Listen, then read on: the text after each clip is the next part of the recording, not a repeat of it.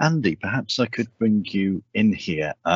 We've talked a lot about some of the many things that GBR will be trying to achieve, but how will it change the role of private sector operators in the system?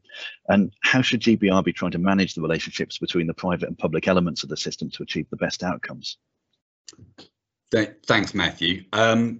I think the first thing to say is that train companies have been calling for a lot of these reforms for a number of years, including replacing the franchise system and, of course, creating an arm's length body. So Great British Railways, as the white paper sets out. So train operators very much welcome a number of the reforms that we've called for being included in the white paper.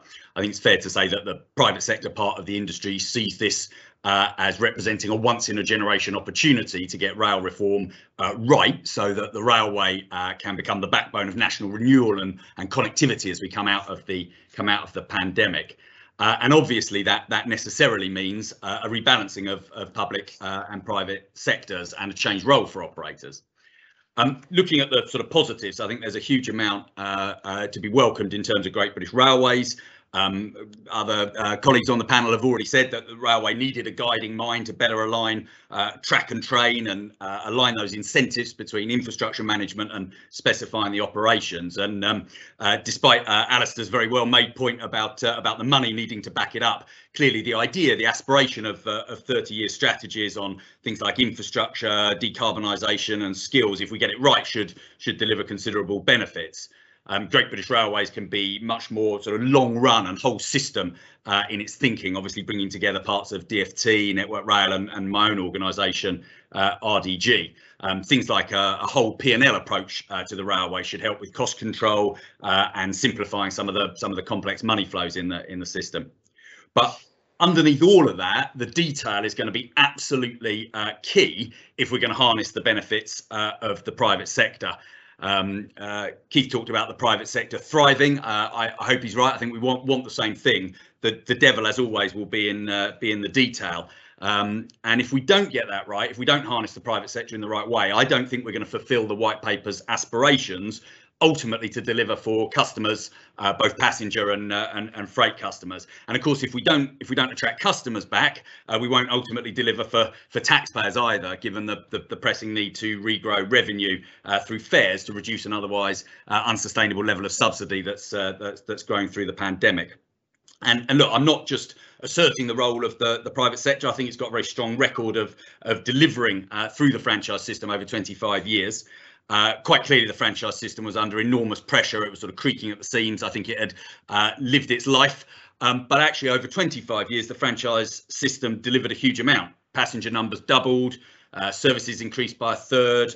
The finances of the industry were transformed. A £2 billion deficit turned into an operational surplus. 50% more jobs in the sector than at the point of privatisation.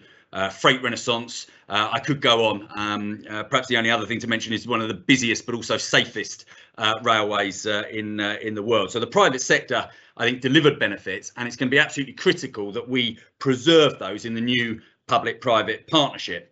And the absolute key to that for Great British Railways to get that right, your question of how does it manage the private sector, the key is going to be the new passenger service contracts that the white paper points to, and the bridging national rail contracts that are sort of the journey to get there, as well, of course, as the new access regime for open access and freight. And to get the best of the private sector, I think to really focus on sort of passenger and freight customers, GBR on the one hand has got to act as an intelligent client, much in the way as sort of TfL does. And then on the other hand, operators are going to need the right incentives and flexibilities to be able to respond to customers and to changing demand patterns. I firmly believe you just can't specify good customer outcomes and innovation from the centre. A bit like the discussion we've just had about the need for local input from the regions, I would argue that operators know their markets best. And it's they who are going to be able to respond to greater working from home, hybrid commuting patterns, and also actually an opportunity in terms of growing leisure travel, domestic tourism, staycations and so on. But to do that, passenger operators have got to have those levers in their hands and the right incentives to be able to sort of look outwards, if you like, to the customer rather than inwards to the Great British Railways bureaucracy to sort of ask for permission for them to act. And obviously that also means we need to ensure the access and charging regimes allow freight and open access operators to respond to customer demand. So I think it's really good that the white paper sort of has a bit of a spectrum of contracts. There's a commitment in there that no one size fits all. But it's really likely that the first passenger service contracts are going to be at the concession end, the more tightly specified end of the spectrum. So we need to get this right from the off, right from the word go, because even those tightly specified concession contracts are going to need the right levers to be with operators to deliver the right customer outcomes.